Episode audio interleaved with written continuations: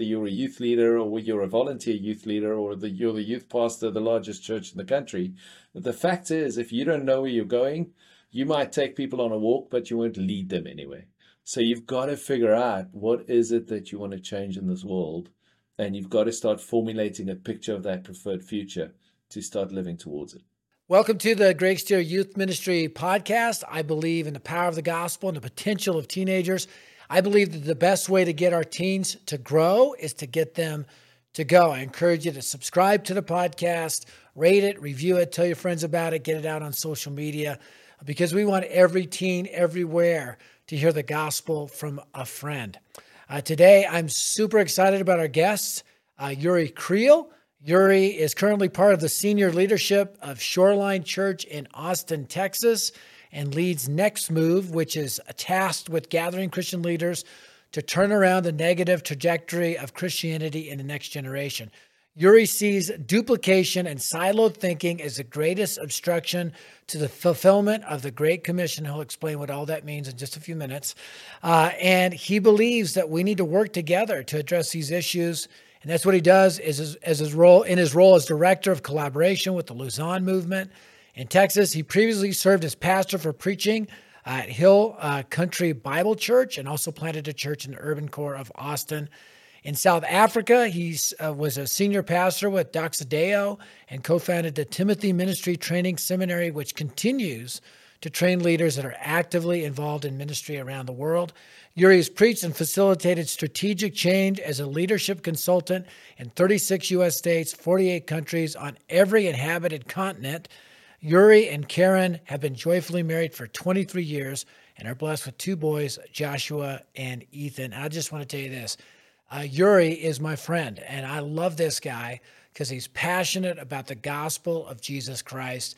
And he is perfect to talk about our subject today the fifth value of a gospel advancing ministry bold vision. So, Jurie, thank you so much for being a part of the podcast today. Thanks, Greg. It's uh, uh, I haven't had my full uh, resume read like that for a long time. I feel old right now. You're not old, but you've done a lot in your short time on this earth. Uh, next move, next move is only a few years old. So tell That's us a little true. bit about next move and the bold vision and it, how it all began. Well, I mean, since we're talking about bold vision, I mean, the the next move was kind of, uh, I think every vision in some way, shape, or form gets birthed out of frustration.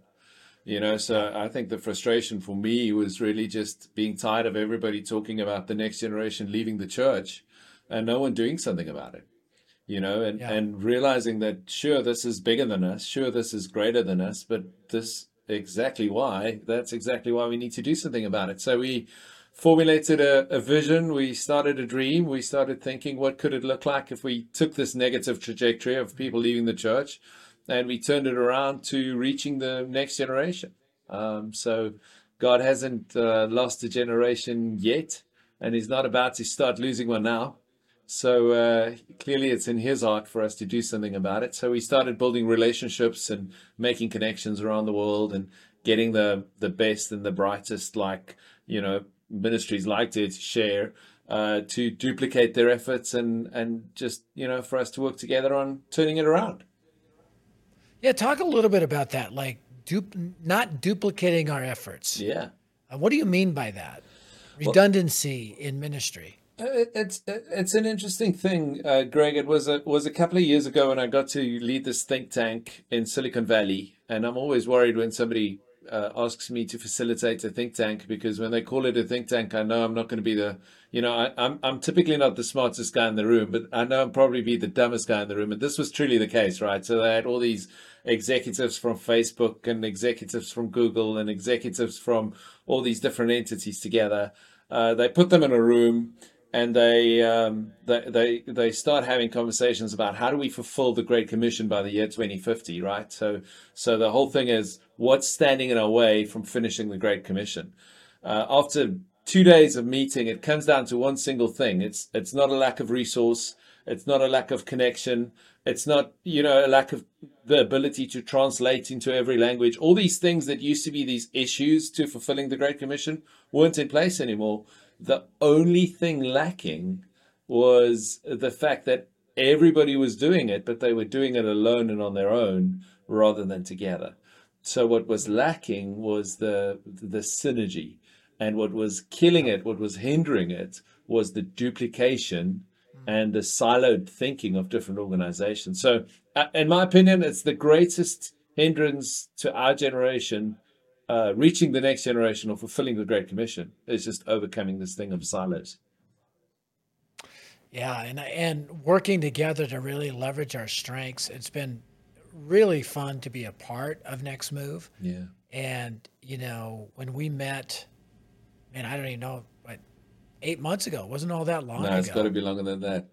My, I, my, I, maybe, I, wouldn't be I wouldn't be this fulfilled and happy if I've only known you for eight months.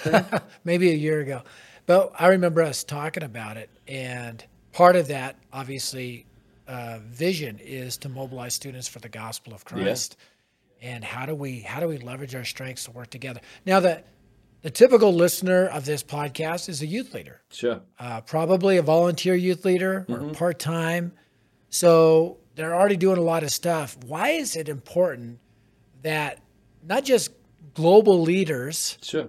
but youth leaders in a community uh, really get a bold vision for their community, for their city? I, I think that's a great question. You know, the, the the bottom line is, you know, there's a there's a difference between living life without a vision and living life with a vision. If you if you live life without a vision, uh, you know, the, the reality is you, you're going to go where life takes you. But if you live life with a vision, you're going to go where you want to go. You're going to know where you're going. Yeah. You know, so so it's it's it's the the reality is if you don't have a vision, you're a victim to influence. But if you have a vision, you're able to steer your direction. And the reality is for your general, you know, whoever in whatever space, whether you're a youth leader or you're a volunteer youth leader or the, you're the youth pastor of the largest church in the country, the fact is, if you don't know where you're going, you might take people on a walk, but you won't lead them anywhere. So you've got to figure out what is it that you want to change in this world. And you've got to start formulating a picture of that preferred future to start living towards it.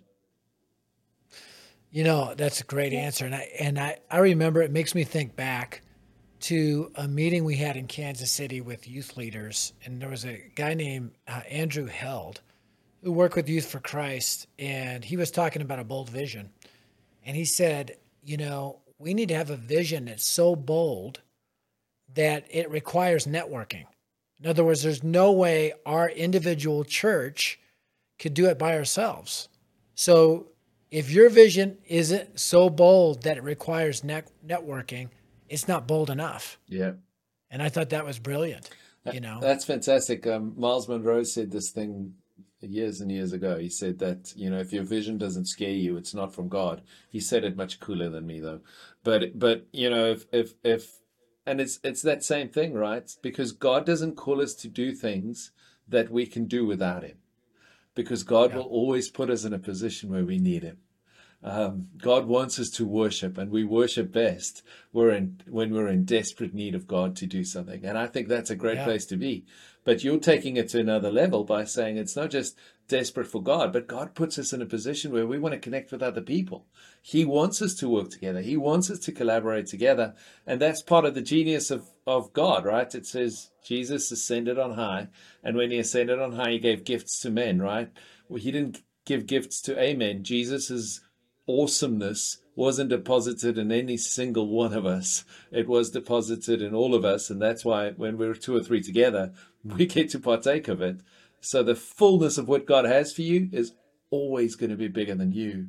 You're going to need Him. And where are you going to find Him? In one another, in collaboration, in working together. Yeah, and that's really where we talk about networking is under this value bold vision because you look at John 17, which is got, you know, the heart of Christ for what we would call networking, working the net together sure. to get the largest amount of fish as possible. It's right at the center of God's heart. So he's got a vision for the world, but he's got a vision not just for the ends, but the means. Yeah. Which is the body of Christ working in synergy. And so um, really challenge youth leaders that are watching this to get a big, bold vision across the street across the tracks, across the world. And that bold vision will not only force you to depend on God, like Jurie said, depend on each other, not just those in your youth group, but other youth groups. Um, but it will also cause you to develop innovative strategies to get there That's and to learn from each other. It's so, so much fun. So you regularly use the phrase at next move that we've kind of hijacked as well, uh, not on our watch. Yeah. So when you say that, uh, what are you talking about? Well, it, it, it's a moment that originated out of a, a, a, conversation where I was sitting with leaders from around the world, young leaders, uh, in social media influencers, business leaders, or you know, church leaders, and and we we we were kind of reviewing some statistics about the next generation and what's happening in the next generation. And what we realized was that if the current trends continue, we're poised for the dark ages, right? So the darkest age in Christianity since the, the Middle Ages.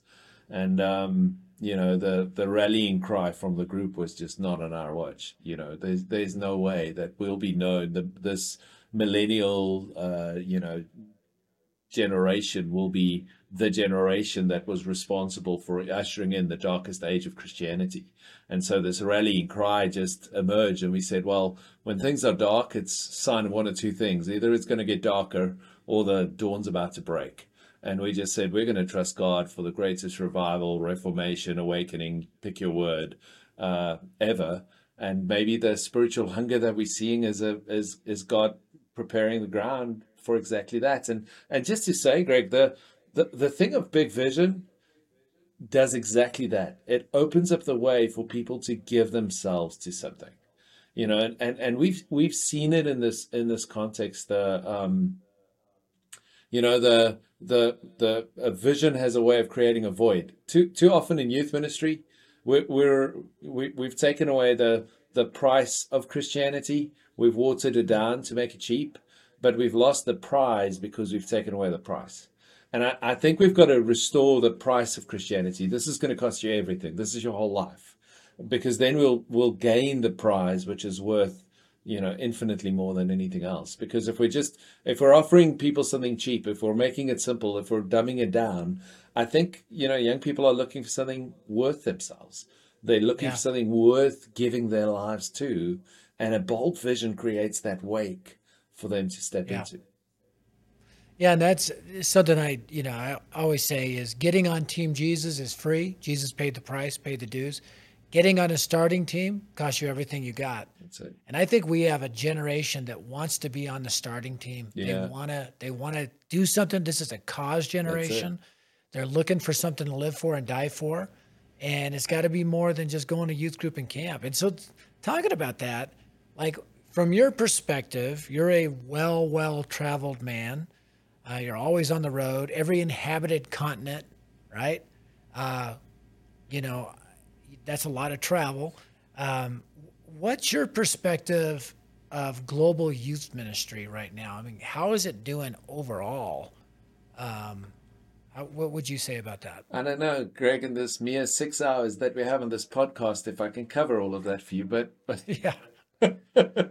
uh, it's it's a big question, but I'll tell you. I'll, let me tell you this: is is God is moving all, all around the world. You, you, you're seeing specks of revival, specks of awakening, uh, but at the same time, there are spaces that's really struggling. You know, in, in, in, South Korea, the church saw an incredible revival, but because they weren't focused on reaching the next generation, they're losing an entire generation. Uh, I think the U.S. the statistics. I know, you know, just I mean, you talk about that. Just just to jump in, I mean, everybody always thinks of South Korea as this place of revival and the prayer mountain, and and but that's just that's the parents and grandparents. The teenagers exactly. have divorced themselves and they've left. They've left know, the building. Yeah. They, they, they, they, I mean, I, am careful of quoting statistics because I'll get in trouble and get it wrong.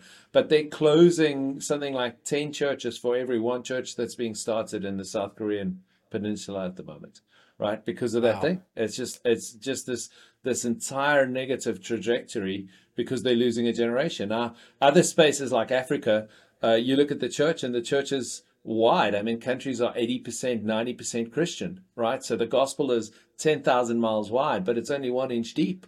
Uh, corruption is vo- uh, poverty. You know, all these things are happening. So, so sometimes what's happened is we've we've saved people because people could say, well, so many dollars will save so many people, and we got this many commitments Yeah. to Christ. Everybody's Christian, but the kingdom of God hasn't come, right? Lives haven't been transformed. Um, and we can learn from these different spaces and see good things God's doing. Church that really excites me at the moment is is is uh, Brazil in, in South America. There's there's some great momentum starting to occur there.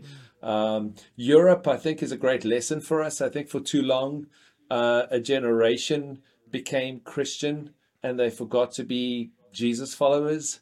Um, you know, so it was the norm to be Christian, so they lost a generation. And now churches are offering, you know, we've seen thousands of young people leave Christianity, going to fight in the jihad in the Muslim war in the Middle East in Europe. Uh, because they've, you know, they were looking for a cause to give their lives to, and, and we were offering them ping pong and pizza, you know. So there was just Yeah. there was just no no reality to it. Uh, spaces like Ukraine at the moment is seeing great revival.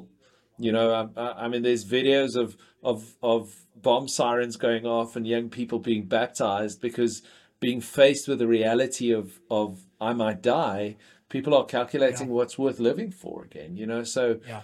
it's uh, it's fascinating. It's so hard to answer what's happening globally. God's doing great things. We have incredible lessons to learn from one another.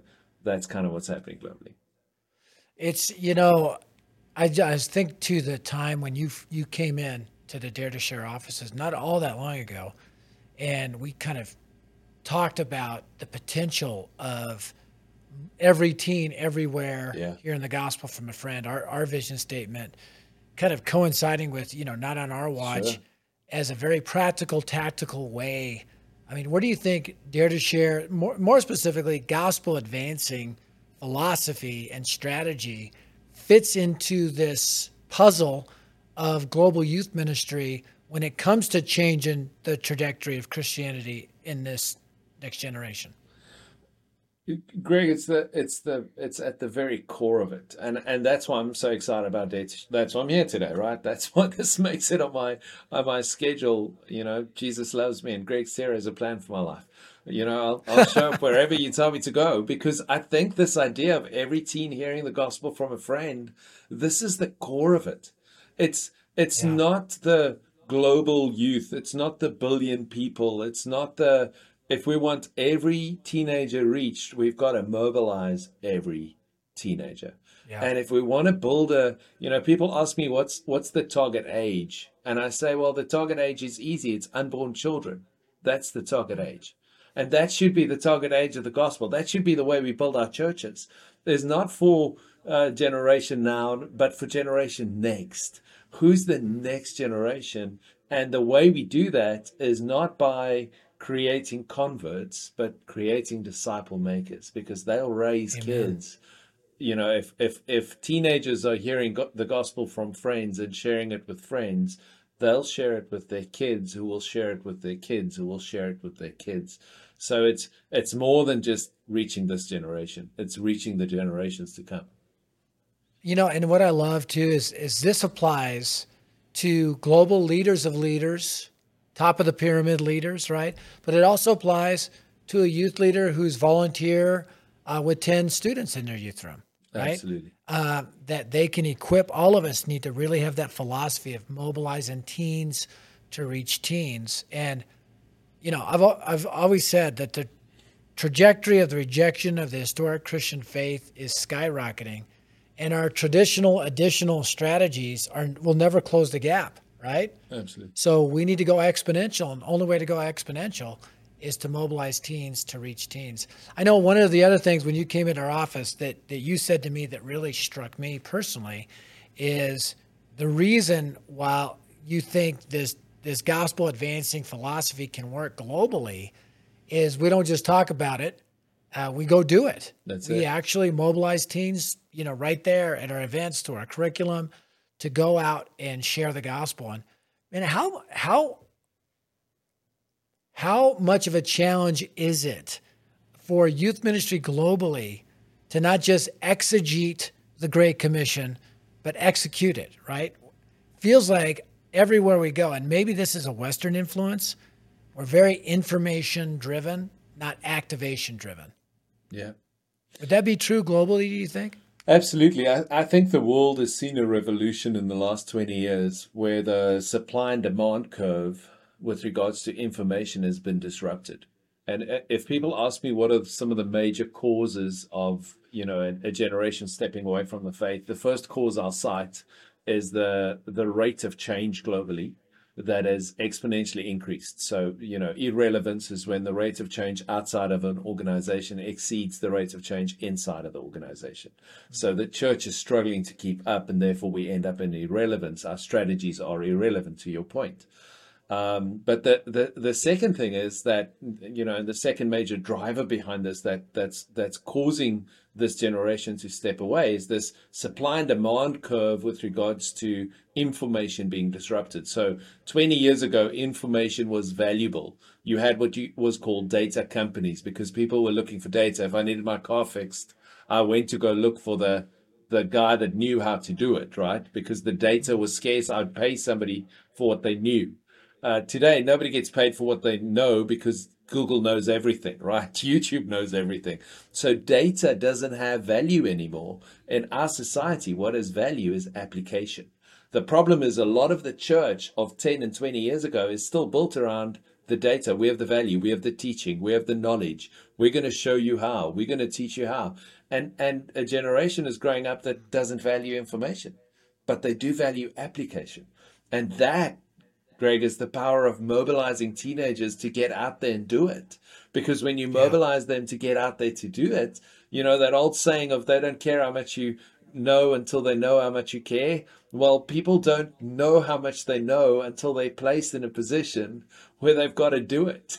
And and that's the that's the beauty of even having a bold vision, right? You've got to kick people out and say we're, we're going to do it. We're going to fail quickly. We're going to try quickly. We're going to figure this out and that's how people are going to grow and that translates from generation to generation.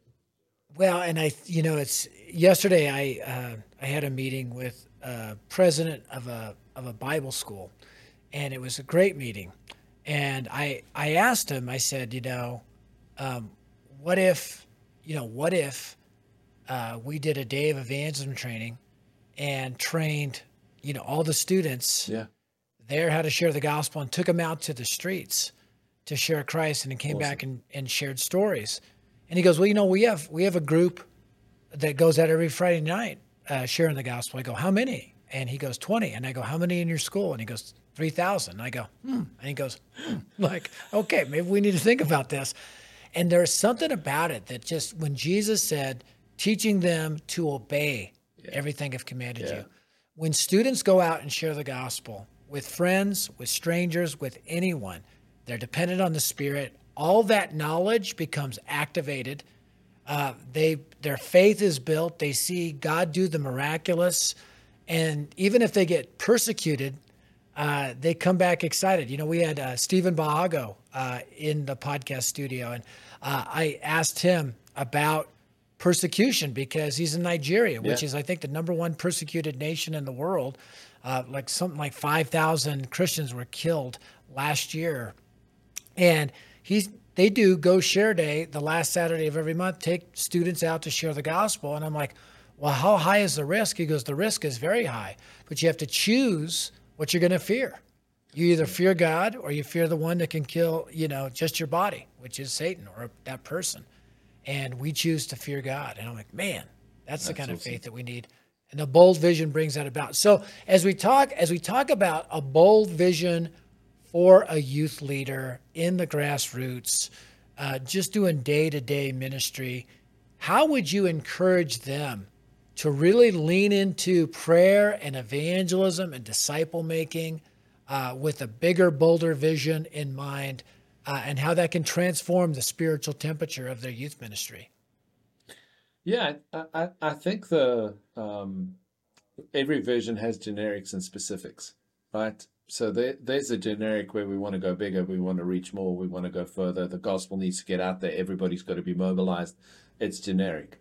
But I, I, I think in every vision, there's got to be some specifics that's unique to that space. So you've got to figure mm. out, you know, uh, some of us on on the podcast might be old enough to remember before the days before we had GPSs on our phones and even before we had mobile phones. You know, what would happen is somebody would give you directions, you know, go down the road. When you see the third traffic stop, you know, turn left, and the second stop street, turn right. And then you'll see the dog on the left hand side, and it's third house to your right. But if you missed one of those instructions, what happened was you were you were lost, right? And then you would find a thing called a payphone, right? Now I, I know it's I'm dating myself here, but you'd find the payphone, you'd go to the payphone, you'll call the guy up, you'll hope he's home, right, so that he can answer the phone. He'll pick up the phone and you'll tell him that you're lost, and he'll ask you what question. Where are you, right? It's the it's the question. You can't direct anybody anywhere if you don't start with where they are. And I think sometimes people come up with visions that's grand and general, but it's not specific to where people are at. So if I'm mobilizing my youth group, I want to mobilize them with things that they feel, with things that they touch. So don't tell them we want to reach the whole school. Tell them that you want to reach their friends or this class group or this city or this town or this suburb.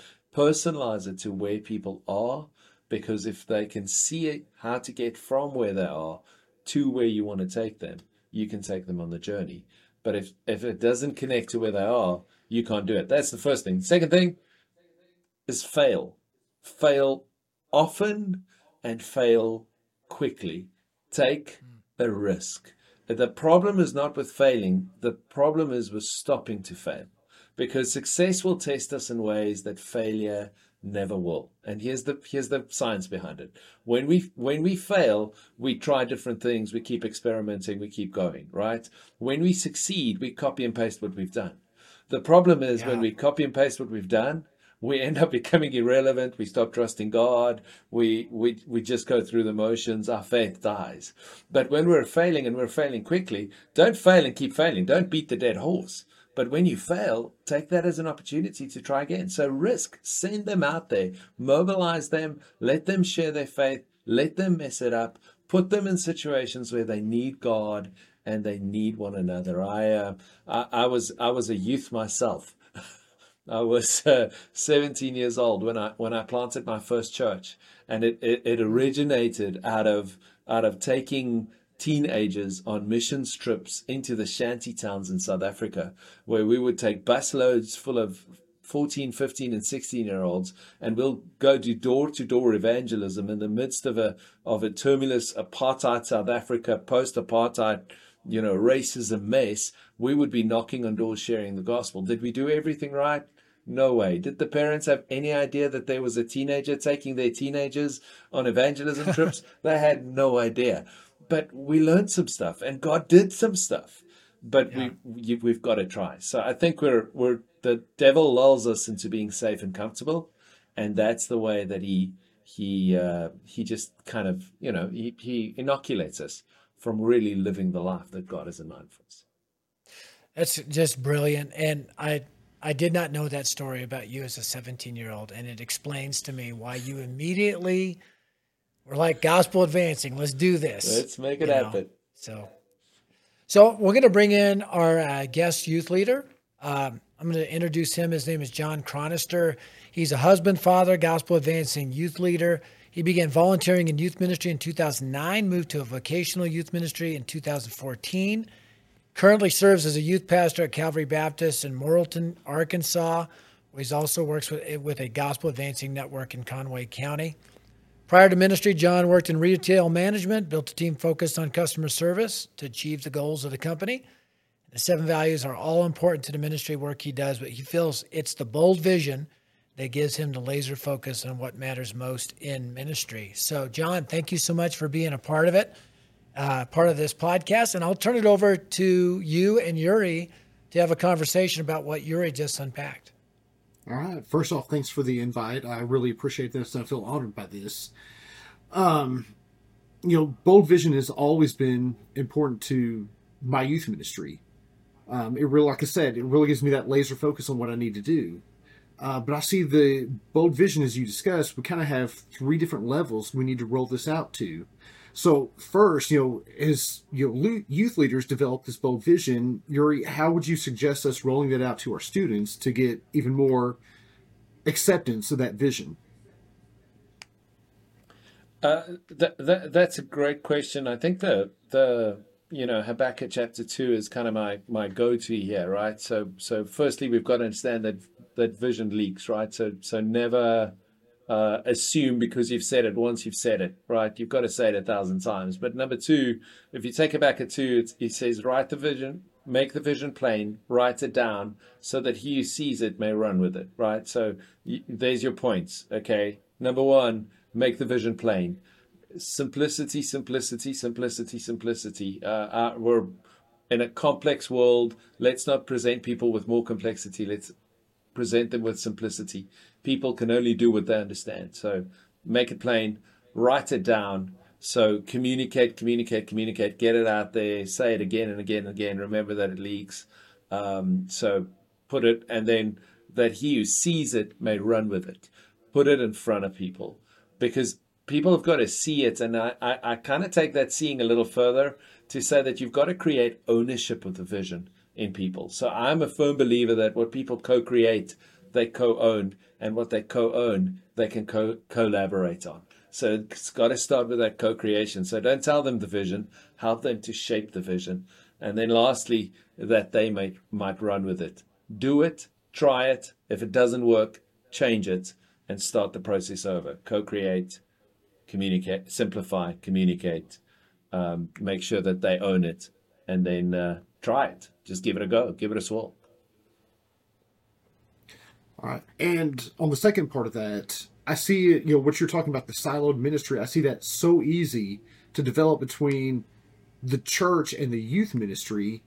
Um, how do you recommend for youth leaders to help the church buy into that bold vision?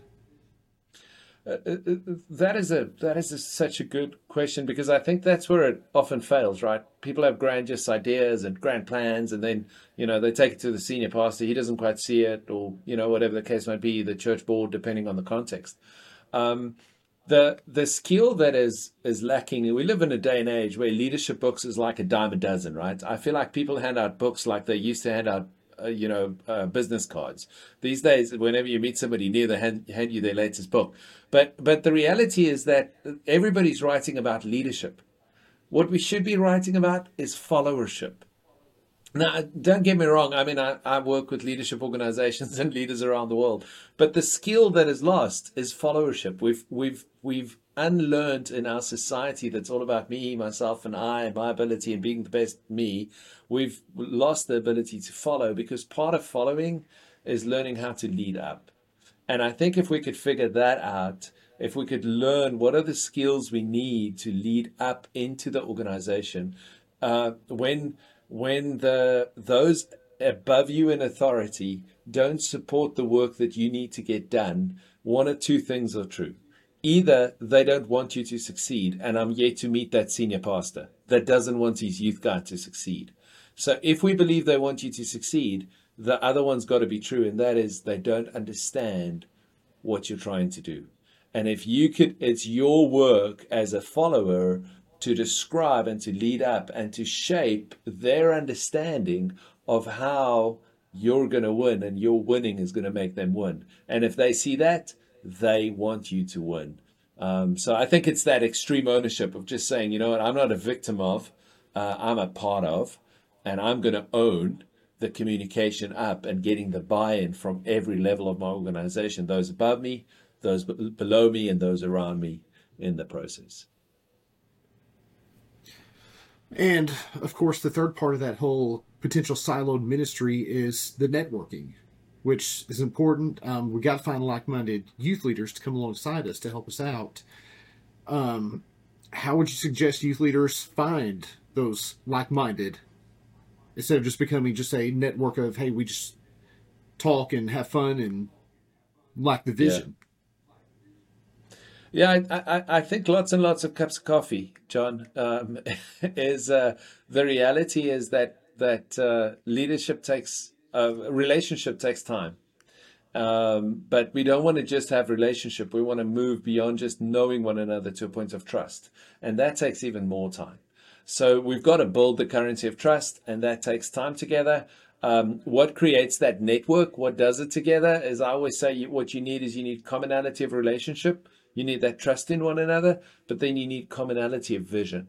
So you've got to have purpose and destiny in what we're going to do together. So uh, I think I think it's a little bit of a dance. You know, it's it's the uh, in my relationship with my wife. Uh, we have some uh, some some doing together time when we go shopping together, or we do chores together, or we do something together.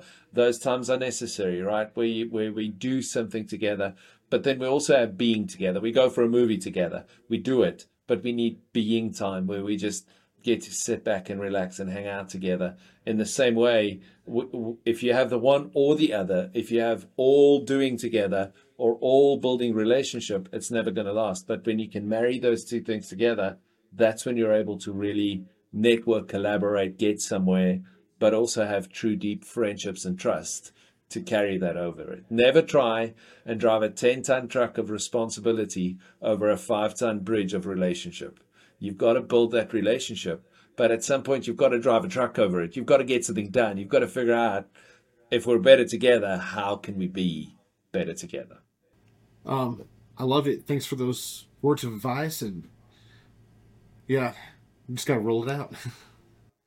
yeah, that's great. Those are great. Um, and, and just to remind, you know, everybody listening or watching, I mean, Jurie, uh, church planter, uh, is a pastor. Uh, so he, you know, he understands when a youth leader comes to him with a vision because he was that 17 year old with a vision to plant a church and to take young people on missions trips. Really, uh, man, Jurie, John, thank you so much. Uh, this has been super insightful, and I believe is going to really help youth leaders uh, identify that bold vision, uh, and to build that, you know, that that bridge that can hold 10 tons and take that 10, 10 ton vision over that bridge uh, for the glory of God. And uh, Thanks for everybody who's tuned in and watched this. And I just I want to remind you that a thriving youth ministry is a gospel advancing one. So keep advancing the gospel. Thanks for tuning in.